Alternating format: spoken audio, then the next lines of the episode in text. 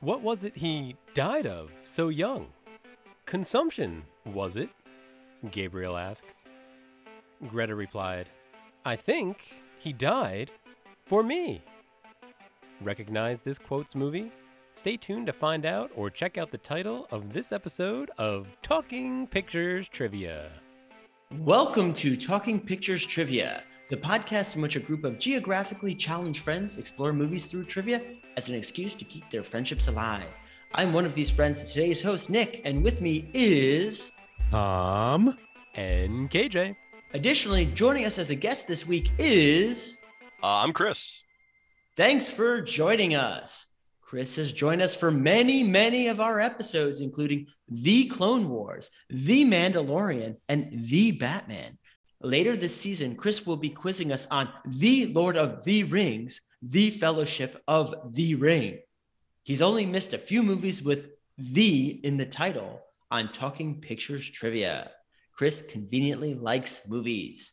For those joining us for the first time, we start off each episode with a movie quiz, as these pivotal questions will determine who earns today's trivia crown. In round one, each question is worth one point, and in round two, each question is worth two points. Well, usually, Tom's episodes, we'll see how it goes. Then, once the fierce competition is over, we followed up with our famous movie rant where anything goes. Tom, tell us about today's movie. Walking up to the theaters in 1987, we would have had to choose between Planes, Trains, and Automobiles, Teen Wolf 2, Wall Street, Good Morning Vietnam, and today's movie, The Dead. So, The Dead is based on James Joyce's short story. It was John Huston's final film. He directed it from a wheelchair, sometimes with his eyes closed. And he died a few months after the completion of photography and before the film was released in theaters. So, this truly was his swan song of one of the great careers. And it follows a gathering in Dublin in 1904, and it's a winter gathering um, put on by two aunts and their niece. And the star of this gathering is Gabriel and his wife Greta, and Gabriel is going to give a speech. And we mostly follow the details of this social gathering, this kind of example after example of Irish hospitality. And the movie moves to revelation. It moves into an an epiphany that Gabriel has when he discovers a truth about his wife that puts the affairs of the party into a new context. You all look confused. really? what we'll movie did there. you watch? Mhm. Yeah, well, the one with the, the one with the snowflakes. No one, audience, no one seems to agree that that is a plot summary of this movie. So we're gonna we're gonna figure out what movie everybody watched. Um, Chris, if you had one word to describe the dead, what would it be? I'm going to go with monologue. What about you, Nick? What's your one word? I'm using the hyphen cheat today. West Briton. KJ? Snowflakes. And my word would be epiphany. It's time for question one. All right, here we are in round one. Gentlemen, are you ready? No, I'm not ready. I have no idea what you could ask. This is gonna be. All right, let's do let's do an easy one to start. Um, question number one: During what holiday is the movie taking place? Locked in. Locked in. Locked in. All right, Nick, what do you have? It's cold out. It's snowing. I'm going to go with Christmas. Okay, and that's the the holiday that's the same day as the movie. So, KJ, what do you have? New Year's Eve. Chris, what do you have? I was also going to go with New Year's Eve. I think they're right. I think they're right. There was no Christmas no, tree. no points. No points. Oh, it was it was January 6th. It was the Feast of the Epiphany.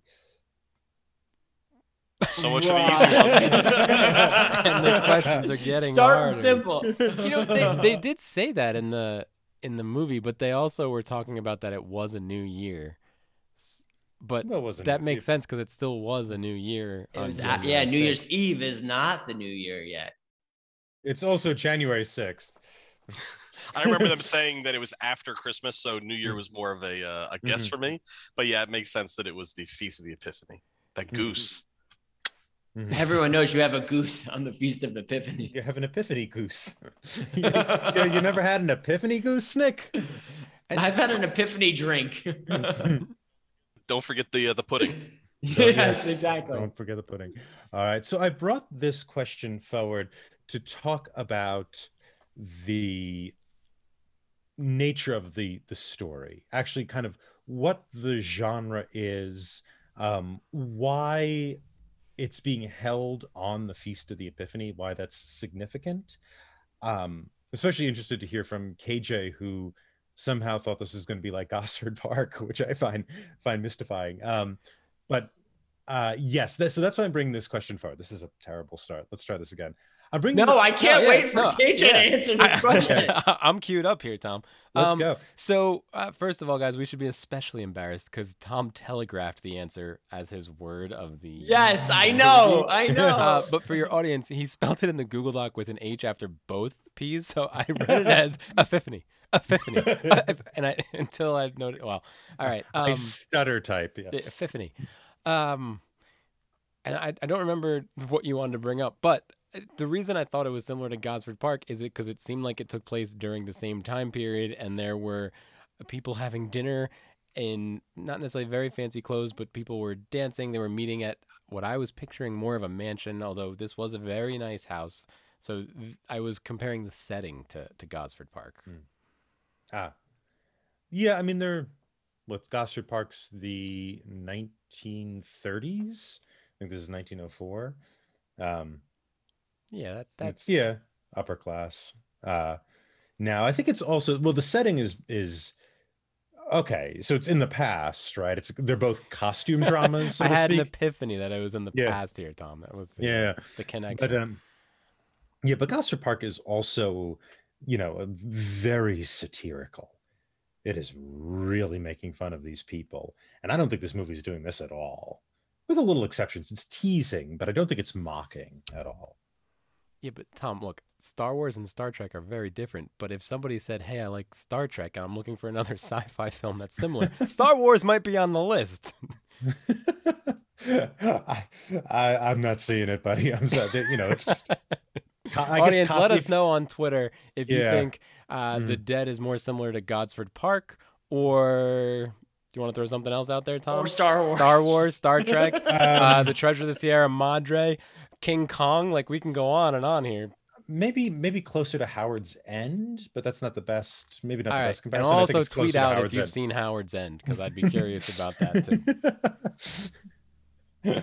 uh, all right so um bringing in like the the holiday and the actual structure of the thing we move from this I, I I think it's too harsh to call it a comedy of matters but it's certainly a um it's certainly a kind of sentimental comedy into epiphany um and i was wondering what people thought of that structure the way that the movie lays out its revelation Tom, I got to flip this on you. What is the epiphany? Yeah, we all missed it. You'll have to. But Really? The, the epiphany is that his wife they married, and then he realized that they weren't really in love with each other. Is what I was what I kind of thought was the epiphany. I I didn't catch the meaning until you actually said this happened on the epiphany, but it makes a lot of sense now that you say it. Mhm. because like when she tells when when, when Anjelica Huston's character tells uh his her husband about the boy that she loved who died after the rainstorm that was the epiphany in his mind that their entire relationship together has almost been kind of a farce not a farce not that they don't like each other not that they, they don't share time with each other and enjoy each other but that they really truly aren't there aren't each other's soulmates that was what I kind of got out of the ending. And I felt like the entire hour and 20 minutes leading up to that was just a way of kind of hammering that home Mhm. since this was these were your two main characters. I did like that end sequence. I will say that. But the hour before it to get to the five to 10 minutes at the end, I think this should have been a short story and a short movie. So, yeah. Well, it was like 80 minutes long. It wasn't. that It was an hour and 20 minutes, but it felt like Mhm. two hours and 20 minutes. And three of those minutes were Yeah. the opening credits. Three was. I was waiting. Seriously, I, should've- yeah. I was I, I I sat I laid down in bed and I was going okay I'm gonna watch like the first 15 minutes of this before I go to bed and I'll I'll finish it tomorrow. I literally got through the credits and then I had to shut it off because the credits were so long. Fair enough. Yeah. I just want to say I didn't dislike this film either. So I don't want to like there's some movies we've seen that I'm just like I don't get it. Like I was there. I listened to everything. There were some interesting dialogues and and I enjoyed when that one person was doing um I don't know if it wasn't poetry, but what was he reciting something? Like I, I Mhm. did enjoy that.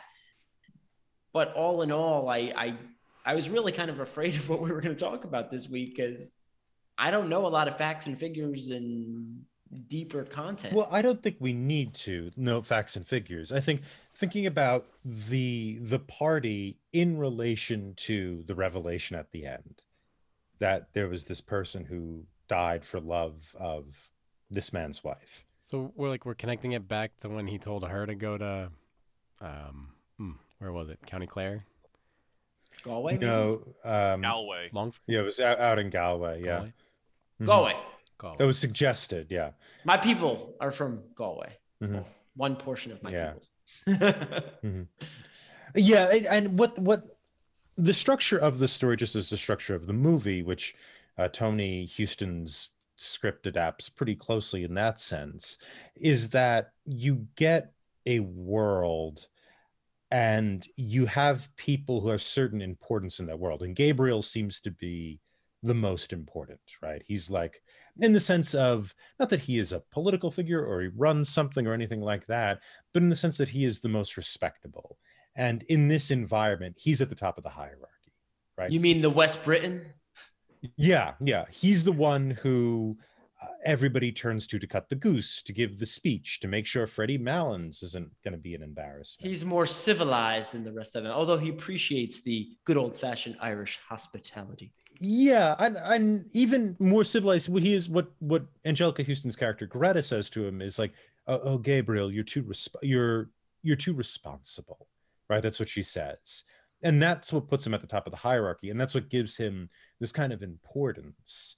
And in the end that goes away because even with this woman who he's spent his life with or most of his life with up to this point he doesn't really know her and she doesn't really know him. And out of that kind of decentering of the self right he's no longer the center of these concerns. He's finally kind of actually sort of free of those responsibilities. He's then able to see the world for what it is which is you know i we've never really known each other not in the sense that that we think and that all of this is passing that even to a certain extent this this conundrum doesn't matter right? Or it matters temporarily. It's time for question two. all right so i'm going to give you a nice easy one. So easy. What insult does molly ivors give to gabriel Locked in. Locked in. Yeah, it's come up on the show, right? Um, yeah, locked in. okay kj you're starting us up what do you have She calls him a West Briton. all right nick what do you have I also have West Briton, and I also had that as my word. chris what do you have Yeah, Nick has surprisingly said this answer multiple times. West Briton. yeah very good maybe i should have started with this one Uh, point for everyone Yay! Yay. One more point than I thought I'd get. Yeah, West Briton. You West Briton. Um, all right, so let's talk about Gabriel and his role in the party, how he's portrayed in the party, the tensions he deals with, the the respect he gets. Um, what did you think of him? And what did you think of the actor who played him? Honestly, I wanted to know more about the girl who called him the West Briton. Like she's in the story, she's there, she makes a couple of witty one-liners and kind of like dresses him down as they're doing the dance and then leaves and we never see her again. Like I really wanted to know more about like where did that where did that girl go? Like, what is she doing? I she might have a more uh, interesting story, honestly. Is that maybe your sequel, Chris? I, I don't want to go there yet. That's later in the episode. Sorry. Yeah, she's going to a Republican party, don't you know? Yeah, she's very pro-Irish. Let's just put it that way. Mhm. Th- to answer to answer your real question, I I thought this actor was very good. I really, you know, he had some gravitas to him. He really like drew your attention. Like I knew right away that he was the person I was supposed to pay attention to, even though some of the other characters kind of stole the scene a, a little bit. Uh, I thought he was very good. I thought the fact that he was always going back to the paper, although that might not be an actor's choice, more that director telling him to do it, that kind of shows that even though he has this this power over the room, he's still a little bit insecure about you know what he's what he's going to say and how he's going to present it and, and how people are going to take his message even anjelica huston says oh he's been rehearsing it for hours or days beforehand so it, it, it he he plays it with a little bit of a, a nuance to it that that gives the character some dimension i guess is what i'm trying to say Yeah, it matters to him, right? You can see it, it matters to him, and it it's a source of tension for him, the speech especially. If you read the story, he's fretting over whether or not to include Robert Burns quotes because he's too worried that they might be too highbrow or, um, you know, th- that they might people might not appreciate them, and so the the speech ends up becoming part of his internal thought process as well. But I thought they brought that out really well. even though I've never read the story, I kind of got that that he was trying to make sure he played to his audience. Because even though the audience was trying to play this scene of of opulence and we're all we're all like royalty kind of, you could tell that they weren't by like the size of the goose that they brought out. Like I thought it was kind of telling, you know, there's 12 or 14 people around the table and they're going to eat this little tiny like what almost looks like a like a pigeon.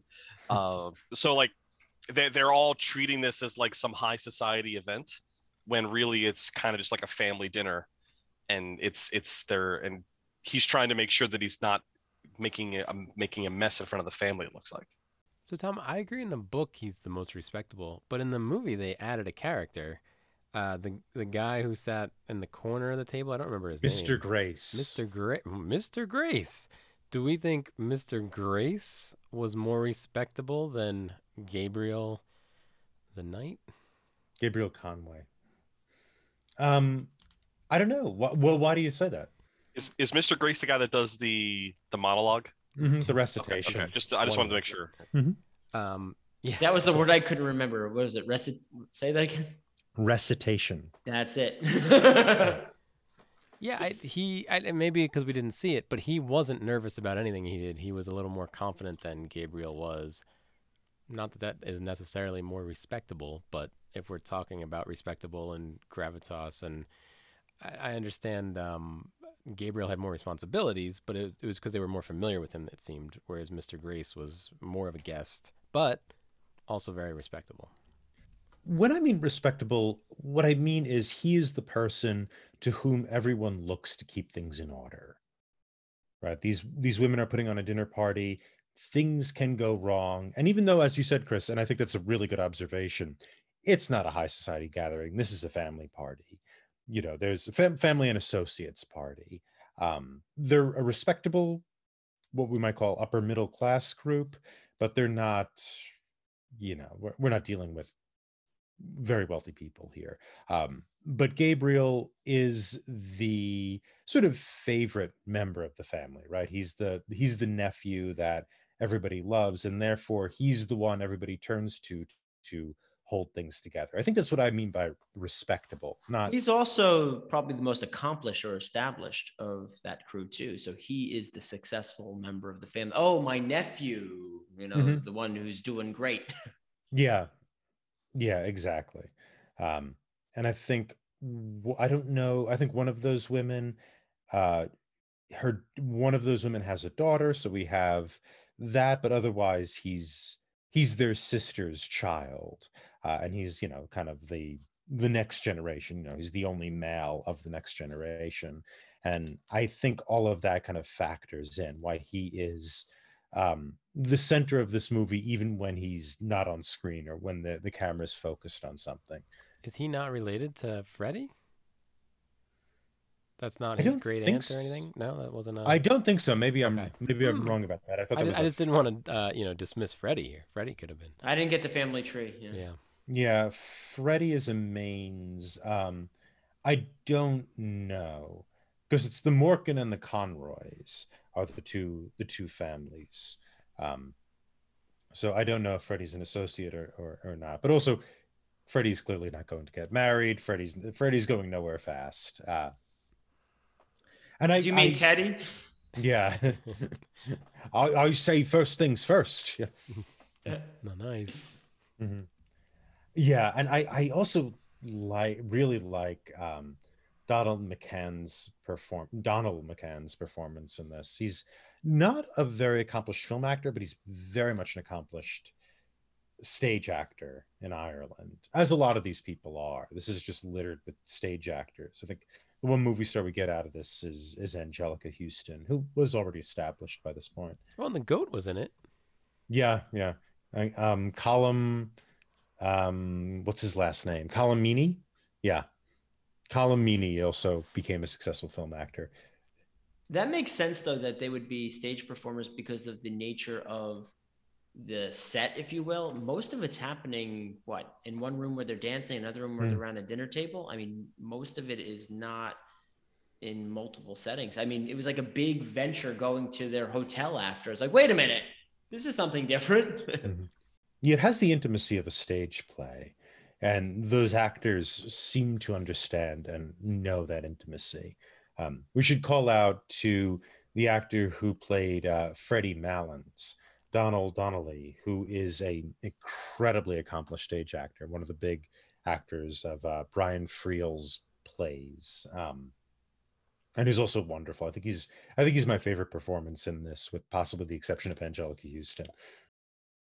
I liked her as Morticia. Thanks. That's why. That's what I kept seeing as well. Of Uh, course, I couldn't help it. I- I forgot. I forgot about that movie. movies, movies. Uh, oh, okay. When, when are we? When are we doing those movies? Sign me up for them. okay. I actually, total tangent. I would argue that the sequel is better than the original. Wow. Th- Let's let's ta- let's take a break and let the let's ruminate on that one. I don't know. Hello And and welcome back to welcome back to B-Side. B-Side. B-Side. Finally, it is B-Side. Today we're going to be talking about Close Encounters of the Third Kind. We're going to be discussing the famous W.F. Murnau film from 1927, Sunrise. The Icelandic movie from 2015, Rams. Juzo Itami's 1985 picture, Tampopo. And today I'm going to be talking about a good old film that we just covered, and this is 1984's Ghostbusters. Talking Pictures Trivia B side. Wherever you listen to Talking Pictures Trivia. And we're back. We're at the critical point of our episode where we ask the guest a key question. Chris, if you could write your own sequel for The Dead, what would it be? I don't think I can take credit for this. I think this is more of a group idea, but it's got to be we know what happens to that girl that kind of dresses down Gabriel and goes to the Republican Party. I want to know what happens to her. I want to see where she goes that night. I want to see what happens when she and Gabriel meet the next time. I want to know that chick's story. I think I think that would be a good a good sequel to this. I think that's like a spy action thriller. I mean, you got all that going on there. There- there's going to be some, I think it's a different genre. Let's just put it that way. Is she going to be a grenader? Dropping bombs? Well, there might be a monologue at the rally. Probably. perhaps perhaps she has an epiphany. We'll call it The Living. oh, God. Well, so the other thing we could do is the dead family values if we're thinking we're going to bring. Uh, Adam's family? Yeah. well, what's her name? So Anjelica Huston comes back as Morticia, and we talk about the dead family values. I like it. It's good. A double role. And then they go to summer camp in Ireland or West Britain or wherever this movie is set. Galway. they finally make it to Galway, Mhm. and the dead are there. this movie just writes itself. Wait a minute. if the dead are there, am I getting like a, a shotgun pump here or what? No, no, no. Like, uh, like he's like an Addams Family guy, the guy that loved her. Oh, the family member guy, the of- guy yeah. who died at The the, Dead, grave. right? That's what the title's referring to. That Oh. dude, the Dead. Well, I mean, it's the dead, right? It, it's Is it plural, singular? What?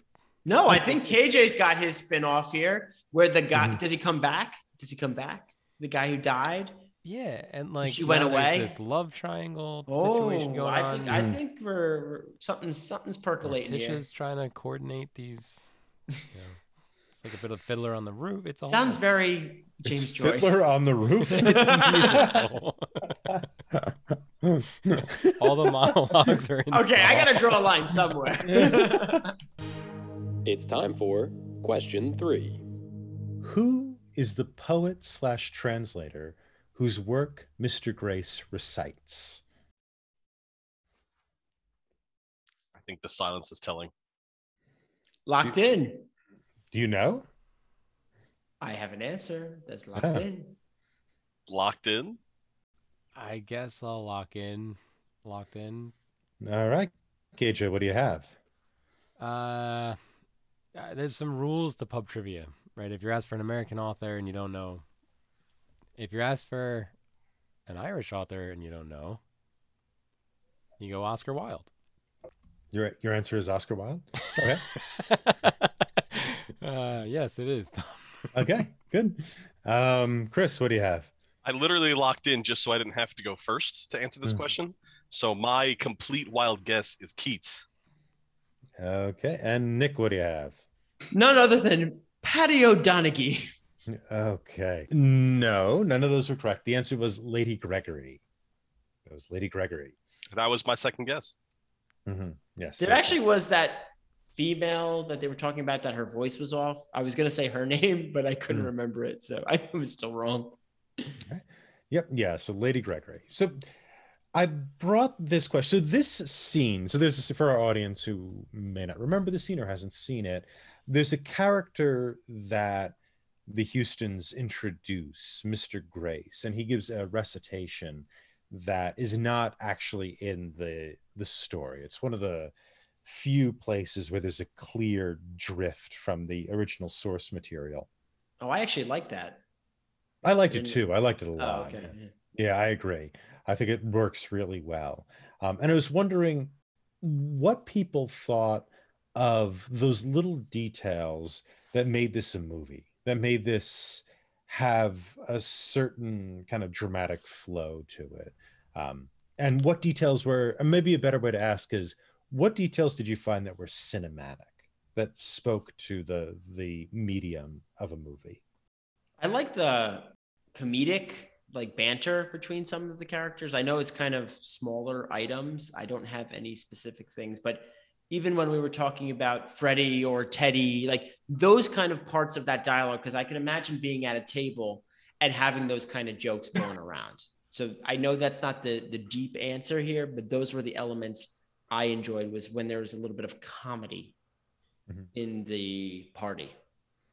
I I liked the Mr. Grace part. Uh, I didn't know that he wasn't in the book because I, I didn't read the short story. But based on some of the other conversations we've had earlier tonight, I feel like maybe he was put in as a way of showing you what Gabriel wanted to emulate. I think KJ brought up the fact that Mr. Grace was very, very elegant and kind of went up there very regally and did his little recitation and had no uh, shivers about it, had no uh, nerves about it whatsoever. And it was almost like a way of showing Gabriel, this is what you're supposed to do. And I think really soon after that, you see Gabriel look to his notes again as if he's trying to remember what he wants to say. So maybe this was a way of kind of like, I know you said in the book they kind of do a little bit more inner monologue of him trying to edit his own his own words. Maybe this is a way of doing that without inner monologuing two times because they do it at the end, but they don't do it in the middle of the of the piece at all. So maybe that was Mr. Grace's purpose.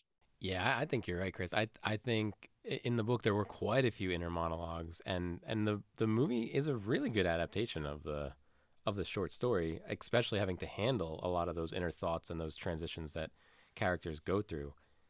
However, how do we feel about the production value of this movie?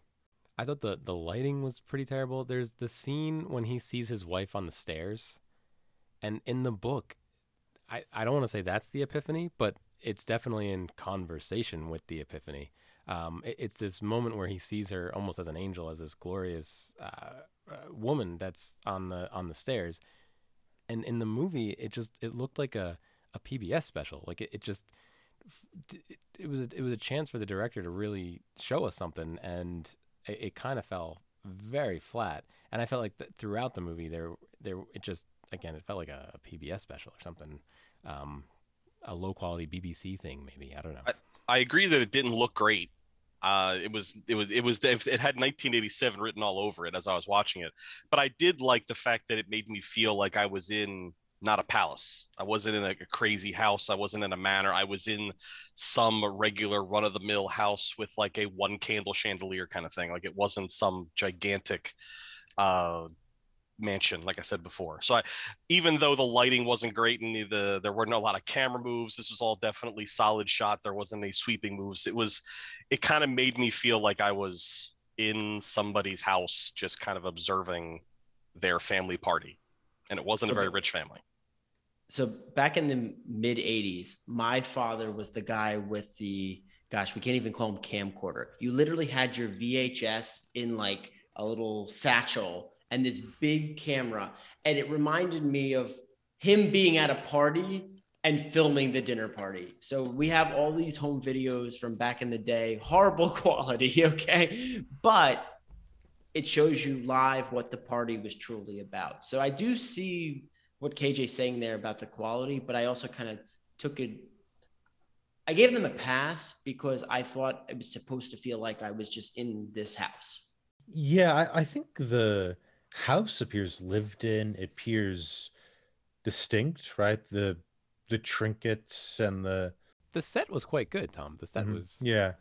I yeah, I don't really have a problem with the lighting. I don't I don't think. I mean, it's interesting. It was actually filmed in summertime in Southern California. it was uh Wow. yeah, it was as fake as it could get, right? Um uh, well, even and though real quick to, to interrupt Tom, the my word was snowflakes because when I read the short story, I was convinced the snowflakes represented the dead, and we are reading a story that took Mhm. place a while ago, and they were telling stories that took place a while ago, and so really we're all just snowflakes drifting along until we're dead. Is And then the White how- Walkers come in. Oh, and then no, the White was- that- that Walkers come. Dun, dun, dun, dun, dun. Um, and so another lost opportunity for the cinematography and for the director was the snow. The snow also They I, I thought this- should have been. They do, but it could have been more prominent. I thought it should. Have been. Well, have now we know why it was but it- California. yeah, it ends well, it ends with shots of snowfall. It it does, but it, it's not a snowfall I remember. I thought I was gonna walk Oh. when I read the book. That's what stuck into my head. So I thought the Mhm. movie was gonna capitalize on that and, um, you know, really show a good snow. See, I wonder what my bias would have been if I read the story. I did Hmm. not. Well, I a movie ends with a collection of landscapes, right? And graveyards as as the snow is falling down. And so there is this idea of all of these things are kind of connected together and also everything's passing, right? Like you leave the social and move into nature. And nature is in this instance cold, it's it is snow covered or snow is covering it. It's in the process of covering it. Um, I, I suppose maybe it isn't this kind of rich Hollywood snow, which you know, fair enough. But I, I- I still think that theme that you're talking about, that the you know the snow covers the dead, and all of this passes, all of this will be buried. I think it was pretty pretty evident in those those final shots. I, I do like this production value. I actually do like her on the stairs too, which is a, a moment that that gets me every time. Um, also bring up Mr. Grace, not to go all the way back there, but that's the moment where Gabriel notices his wife reminiscing, right? That she's hurt by something. Um, and remember, you know, this is the poem that like you have taken the east from me, you have taken the west from me, you know, you have taken my heart from me, um, and you have taken God from me, right? There's this sort of, uh, um, it's a poem about a love that costs somebody everything and that's that's who that man was for her right and so there's an interesting way in which i think that addition adds some dramatic tension because it introduces the the germ of that idea that there's something going on with her. We're tied at one. Um, so let's hope we could break this tie here. It's time for question four. What is general all over Ireland? Repeat. What is general all over Ireland? Locked in, but I have two answers. Locked in. What is general all over Ireland? Mm-hmm. I'm assuming this is a direct quote. Yeah, I mean, I I'm using the word general, right? yes. Quote. yeah, Mhm. yeah. Locked in. All right. So Tom, before you start calling on people, can I ask, um, is it what is general, what is general all over Ireland right now, or what is general all over Ireland in general? And if you can't answer, that's okay. Don't I just- answer. He says something is general all over Ireland. Okay. Mhm. Okay. Do do we still want to lock in? I locked Oh in. yeah, I yeah. locked I'm, in. Okay. I'm, yeah, I'm like. All right, KJ. Uh, oh, sorry, Nick. What do you have? It's Irish hospitality. All right, Chris. What do you have? Snow. Ah, those are my two, but snow was the one that really sticks in my head because I'm still going with Tom's picking the words from the beginning that we all used Mm. as our first words, but uh, you know, got us with the third one. So, uh, snow. And that's it. Yeah, snow is general all over Ireland. Very good. Um, Not Irish hospitality. I'm pretty sure they said something about that. They didn't say it was general all over Ireland. all right. So I, I brought this question here because I want to talk about the ending. I think this is like one of the great 10 minutes or however long that ending is in in movies. I I think it's one of the great endings of a movie. Um it really kills me this ending both in the story and in watching it. I think the the film does justice to that ending in part because of that that great performance from Anjelica Huston and and him as well, Donald as well. And I was wondering what people thought of that ending, of how this wraps up. I mentioned this a little earlier. I enjoy the ending. I just don't necessarily know if I need the one hour and 10 minutes build up to get to that ending. I think they're inseparable, and I could I could make that argument, but Oh, I know you could. Yeah, I want to I hear what other people it. have to say. Now that I've seen the ending of the film, I don't know that I'm going to go back and watch this immediately. I don't think I'm ready for that. Mhm. But I do think that the next time I watch it, which I do think in the future maybe I will. If I do watch if I do end up watching it again, I will definitely be watching it through a different lens of of like what to look for, like to look for like her heartbreak as the recitation is happening. I didn't catch that. You mentioned it. It makes perfect sense, but I didn't catch it because I didn't know where we were going. Uh, now that I know where we're going, I think it would give my second watch more. Uh, I would have something to look for. I, I would be focused on that aspect of it and maybe pick out more details that I didn't see before. To how the ending made me feel, I, I, I agree. It was kind of heartbreaking for this individual. I don't think that I necessarily fell in love with any of the characters.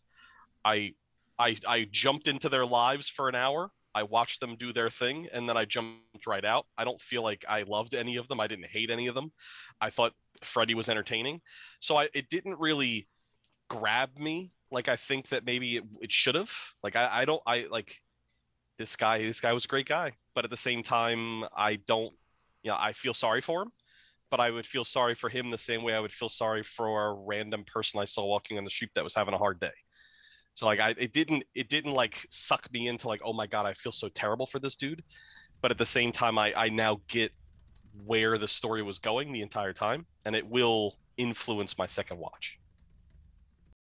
That makes sense, though. There's more Mhm. depth there than someone like me who watched it for the first time, had no idea what I was really looking for, and got what I thought was a drastically different tone on the ending than the rest of the film, and a tone I enjoyed. But maybe I'd be able to piece it together more if I knew what I was looking for. However, I don't know if I'm going to go down that journey again. Yeah, I think they're inseparable. Uh, first of all, you need the beginning to, or the, the most of the movie to set up the epiphany, right? An epiphany has to come not all at once, but it has to come at the end of an experience to reveal the experience as something different than what you thought it was right? You know and and we have um you know we have gabriel is the the angel who um who the the archangel who announces the birth of jesus and and john right in the in the gospel of luke so we have his namesake you know that's why he's gabriel right? He's he's the announcer of this. And in this case it's not a, a kind of salvation revelation. It's um it's a revelation that I don't want to say diminishes because the epiphany sort of allows you to expand, to understand more, to see the world for what it is. But it is a, a form of announcing or revealing truth in the way the archangel announces and reveals truth in, in Luke, in the Gospel of Luke.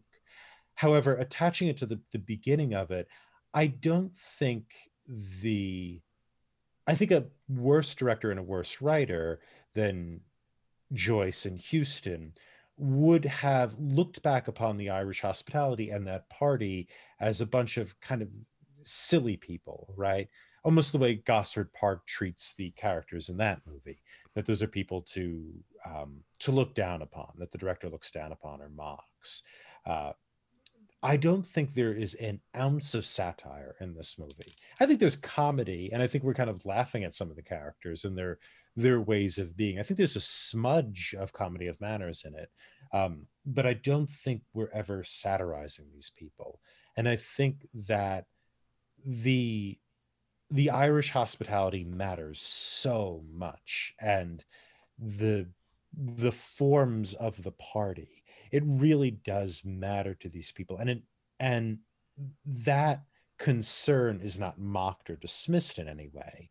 And I think that on the edge of that glow of that party is the passing right is is the fact that these people are going to die and move on and there's that great scene where Aunt Julia sings and the camera cuts do you remember what it cuts to it cuts to a bunch of of like trinkets and old photographs and like little shoes and her bible and the uh, the crochet on the wall, right? It cuts to these memories. It cuts to the past.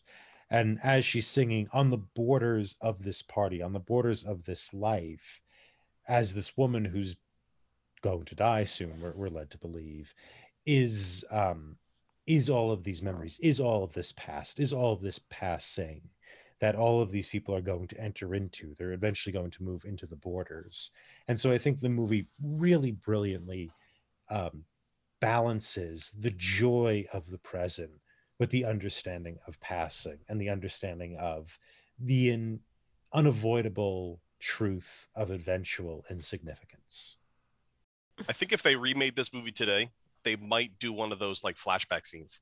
They might show you the epiphany at the end, like this is how it this is how it ends, and All then right. jump mm-hmm. back and show you the party as they go. Just because I feel like I feel like uh somebody our age or younger maybe was turned off by this movie. I like I said, I kind of enjoyed it at the end of the time, but I could like KJ. I think you said your wife was was bored during it, and like if if if you get the the punchline at the beginning and then you can look for the the, the breadcrumbs throughout a little bit more, maybe it would have been I, I I understand why it was done the way it was, but at the same time, I think that if if a modern take of this was to be done, they might actually put the the ending at the beginning and like three hours earlier and and show you the party and the and the raucousness and all that other stuff maybe you get a better feel for what he's what he's trying to show in those depictions i was going to say we're a much more impatient society these days oh for sure yeah, but we don't get a that that's you don't get the epiphany then. Right? It's just yeah, it's just like here's the grand truth. Then Tom, I didn't get the oh. epiphany and I watched it the way it was made. Mm-hmm. Yeah, it could take place on New Year's Eve. Bonus questions. All right, let's go for it. And the good news is, usually we do three pointers, so I'm still in the game. Nick's in it. It's time for a bonus question. What song did Mr. D'Arcy sing to inspire Greta's reflection? Locked in. Locked in. Oh no, locked in. Nick, what is it? I'm a lumberjack. All right. okay, Chris, what do you have? I got nothing. I, I literally went. I locked in because I didn't want to be the first one to go like Nick had to. I have no. I don't even. I don't even have a witty guess. I'm sorry. Right. KJ, what do you have? Green sleeves? Tom, I have no idea. The Lass of Aughrim. Okay. Time for another bonus question. It's time for a bonus question. Another song question. What is the name of the song that Aunt Julia sings? Locked in. Locked in. No. Locked in. Okay, Nick, what do you have? The unicorn. Okay, Chris, what do you have?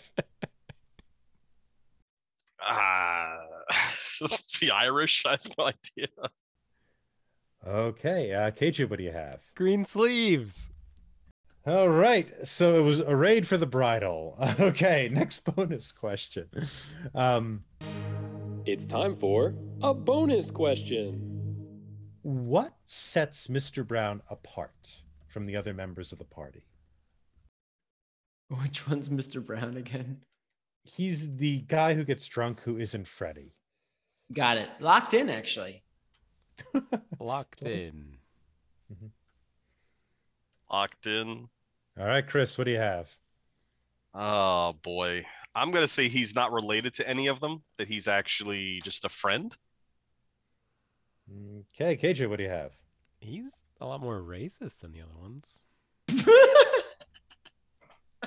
When is he racist? At the at the dinner, Yeah. he's talking about. Uh, I think Fre- when he calls Ted, when he calls Freddie Teddy, Mhm. Yeah, that whole sequence. Fre- he's- Freddie Teddy is talking about how there's a singer that's really good, Mhm. and then yeah, he's making like a racist comment about because she's like he or she is uh not white. Mhm. Oh, right, right, right. Mhm. Nick, what do you have? Different religion. All right, and Nick somehow won this episode. Wow. He was of the other persuasion. That's right. He was a he was a Protestant. All right. Wow. Well done, Nick from half I- court. I have no idea how that happened. Nick knew the fewest questions at this in this one, But the ones that away. count. Yep. yep. It's the George Foreman system. You land not a lot of punches, but the ones you do, knock them out. Boom. Very good. Well, Oh. congratulations, Nick. Mhm.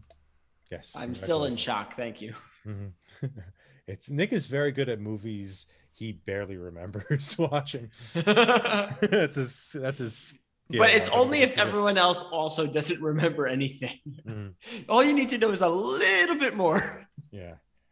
You guys, I watched this movie three times this week. Just I already had the questions. I just liked it so much. I invited a friend over to make make her watch it too. Um, so Margaret watched it with me as well. Um, who she's seen it before, so she was already familiar. Um, and actually had written on jo- on this story, so she knew the story well. So it was uh, it was nice to to have a little company. I'm sure she got the epiphany. Mm-hmm. Yeah. She, yep. uh, That's Joyce used to say he would get his. So if you know the Dubliners, which is the short story collection that this story ends, they're all epiphany stories. They're all stories that end with epiphanies. And Joyce used to say he would have his epiphanies on the toilet. That's that's when he was inspired. When he was on the toilet, he would have his little epiphanies. And who doesn't? Sometimes they're big, big epiphanies. A monologue. Oh, and we've devolved to to poop jokes. yep. we we hung on longer than I thought. Uh, oh, Only okay. took 107 episodes. Mm, yeah. It's time for Movie Rent. I guess my final thought is that it was a good movie. I enjoyed it. I'll, I'll probably watch it again, but not this week. I'm not going to invite anybody over to watch it. Uh, I don't I don't think my wife would would watch it. I, much like I think KJ's wife kind of fell asleep at it, was bored. I think Beth would definitely get up and walk away. Uh, it's not for her, but I enjoyed it. I, I thought it was good. Uh, yeah, that's pretty much it. I enjoyed the cameo by a Star Trek engineer in it, so that was good. I pre-screened this one. Uh, we had a, a variety of texts going back and forth to decide if my wife would uh, be interested in this film. Tom still thought she would be. I think I'm glad I went with my gut though. So- I'll I'll save I'll save it for another one, another episode. uh, That's on the docket to watch Jurassic Park with me. I think that's where we're gonna. Oh, I think we're I gonna- can we're get- gonna hit the I- sweet I think spot. Get my wife as well. I think I think that's a good one. Oh God, you guys, this is like a maybe top five or top ten movie for. I know you were saying this I was very high this. up there for you. Yeah, this is, you know, this is, I- it's interesting watching this movie at like 23, 22, 21, 20, whatever, however old I was when I first saw it. Um, it was really affecting and really moving, but, you know, man, at middle age or approaching middle age, I was gonna say, well, how old are you, Tom? about, I mean, that's, you know, about that. Uh, maybe a little younger than middle age, but it, it really hurts uh, that kind of revelation at the end. And it was written by Joyce was 25 when he wrote this story. He's a young man and he kind of saw something in, in 25 25 going on 60. Yeah, yeah. He always was. Uh he was yeah, he was 25 going on 60, going on 16. There's also like a lot of sexual stuff in his work as well that sometimes almost seems like aggressively juvenile. It's, it's but anyway, um and I think that was my experience this time was the was having lived and been through a number of relationships that, you know, may not have had the most uh uh, peaceful outcomes, let's say, and realizing you're kind of the part you play in people's lives is is not always equal to the part you play in their lives. Um, man, the movie made so much more sense to me in in watching it now, watching it at this time in my life at this age, and yeah, it's it's one of those movies like I I'm just kind of in tears when watching it. Uh, it really, really, really stuns me. I think the utter sympathy and kindness with which Huston treats all these characters, even somebody like Freddie Malins, who's who's so sweet, right? He's he's just he's not he's he embarrasses people, but he doesn't embarrass the director, right? He's treated kindly by him. Um, and you could see him with his mother, and they're, they're like they're the perfect couple, right? They're the perfectly balanced couple of all the couples at the party. The embarrassed mother and and poor Freddie have brilliant performances. Freddie, uh, Pauline Kael once said uh, in describing this movie that not, not only does he know how to play drunk, he knows how to play somebody who is coming down from a drink, right? Coming down from a drunk. That's what you get there um, in that. And then and Julia, the the the kindness that Gabriel gives her by calling her the three graces or one of the three graces and how you know she leans over to her niece to hear what she, what she said and she's so like she's in tears and none of it's mocking. I think the, the camera treats her with with such respect and yet and yet it won't ultimately matter right? Ultimately it's, not like it won't matter. Sorry that's that's those are the wrong words. It's going to pass and no one's going to remember that's what it is.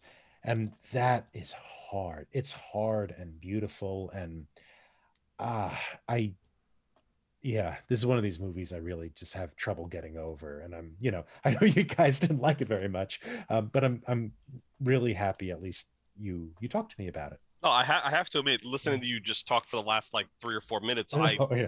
I, I definitely, I definitely see, I, I get what you see in this movie.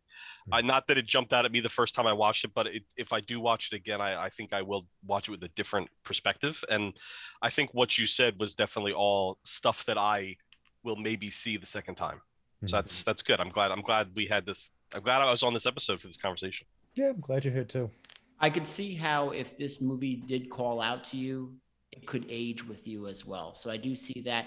And it is nice to hear why you chose this film, even if we didn't all equally enjoy it. And I don't speak for everyone, but we didn't, at least I didn't have that long experience. You've literally been able to digest this material for what, two decades? Yeah, since high school. Yeah. whereas I just saw it today and said, "Hey, it's kind of slow." So it, is nice to hear the the reasoning why you thought this was worth bringing to us and our audience. Mm.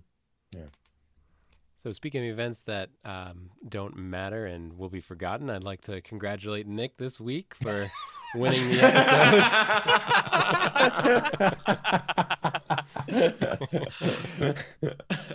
I almost forgot that I already won the episode already. So thanks, KJ, for that. Oh, one of my great accomplishments in life, soon forgotten. yeah, but Nick will remember. It'll be a great epiphany later tonight. 20 years from now, he'll be looking out on, uh, looking out the window at a snowy field and say, "Ah, that's right, I won that episode." yeah, all those or he'll be on the toilet and then he'll remember. It's snowing all over New Jersey currently, and I won that. Ep- the snow is general over New Jersey. I'm still thinking about that Irish hospitality. You can find more of our content wherever you listen to podcasts on our YouTube channel, Twitter at Talking Studios, and our website, talkingpicturestrivia.com. We are extremely grateful to all those who subscribe, like, follow, and leave a review. Did you have an epiphany while watching The Dead? Why or why not? Let us know on Twitter, talkingpicturestrivia at gmail.com, or give us a call at 201 467 8679. Thanks again, Chris, for joining us today. uh, as always, this is a blast. I can't wait to show back up for Addams Family and Addams Family Values. Uh, I can't wait to talk to you guys about that then. You can find me on Twitter at Thomas Slayman15 and check out Talking Pictures Trivia B side. You can find me on Twitter at KJ10001000. I can also be found on Twitter at the nicknamed. Join us next time when we continue our book adaptations and discuss Tom's recommendation from 1948, The Treasure of the Sierra Madre. Stay tuned for our first impressions of this film. Ding, ding, ding, ding, ding. Next week, we'll be discussing The Treasure of the Sierra Madre. Tom, how was your watch? It was good. This is the first time I've seen this movie in maybe more than a decade. It's been a long time. I, don't think I've seen this movie when I was in my 30s. And I first read the book. It's my first B. Traven experience, who is a fascinating character. And the book is wonderful. Uh, it, it's much better than I anticipated. And I, I hope to read some more of his books again. And then rewatching the movie was was excellent as well. Um, I forgot how good Walter Huston is in this. It's it's pretty great because he, I probably remember him more from impressions of people doing that character than him and it's actually like a fairly subtle performance like he's doing a lot in a lot of these scenes it's not just this like gimmicky thing at all Over the top prospector, yeah. yeah it is Slapping i mean his knee. Yeah. but I, I mean it there's like a lot of like little details he's putting in there it's really really fascinating and if you compare it to like other walter huston mm, uh, uh performances it's actually fairly different also i mean this is a guy who like famously paid abraham lincoln uh for, for dw griffith. So i, I love this. I think um that the it's it's utterly fascinating. It's utterly absorbing. Um it's really really really exciting. I think this is one of my favorite movies and i can't believe it's been so long since i revisited it and i would recommend the book also. The book is excellent kevin how was your first watch Uh, yeah, like you, I, I read the book um, in preparation for for this podcast, um, doing doing some real research here for Talking Pictures Trivia, and uh, I, I enjoyed the book. I think maybe I don't have um, quite as active an imagination as the as the director of the movie, or maybe the actors. I don't know, uh, because the actors brought far more nuance to the dialogue than I picked up in the book.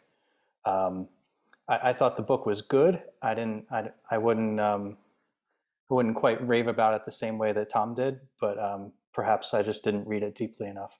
Um, but but the the film, I, I agree, is fantastic and is full of uh, full of nuance and, and theme. And I uh, yeah, I'm excited to talk about it. Um, what did you think, Pat? So I saw this movie either 2017 or 2018. I can't remember which summer. I saw one of those summers, either 2018. I think it was, I don't know, whatever, it doesn't matter. But um, so I saw it then, and then I've probably seen it like a dozen times since then. Uh, and I read the book in, I think 2020, uh, like summer of 2020. but the this book is or the movie is and I, I do like the book actually i like i actually like some of the sub stories that are within it more than i actually like the book itself per se but the um the movie is one of my I, I think it's it's at least one of my top five and probably one of my top three favorite films of all time. Like i i, I love this movie and i think it's it's probably the only movie i can think of that's actually like like legitimately informed major life decisions. Like I, have actually made you know sort of major decisions based on the film in my lifetime um, which maybe we'll get into in the podcast. But i i it, it's a it's i think it's just such a good movie and i really i really really like it. Um kj what about you? Yeah i hadn't heard of this movie before tom recommended it for the show which sounds like it's a little embarrassing because i mean this movie was amazing. I, I couldn't look away. I actually didn't take notes because I just wanted to be into the movie instead of taking my notes like normal. So, Pat, I completely understand um, why you hold this movie so high. Um, and Tom, like you were saying, I felt like I was watching Blazing Saddles. I was like, "Oh, this is where that comes from. Oh, this is where that comes from." There's there's a lot of things that um, the Treasure Sierra Madre sets up that I think are used all over the place, and it was it was a wonderful watch. How was your watch, Nick?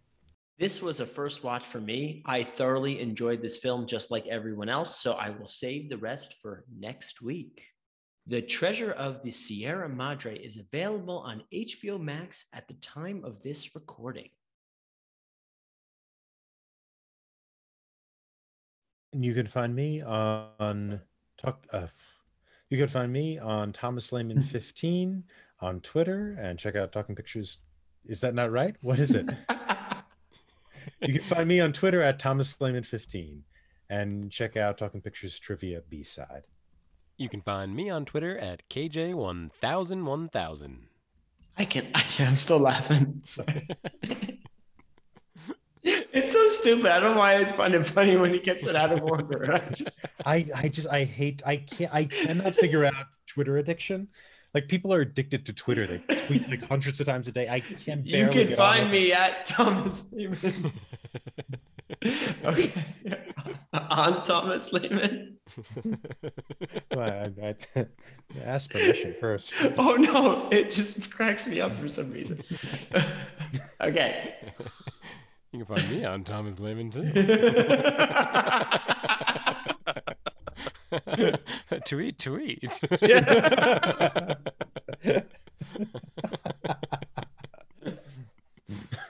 I have to finish this, okay? Okay. I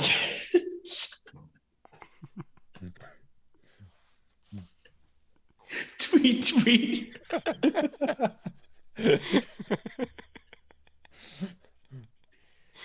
okay, game face.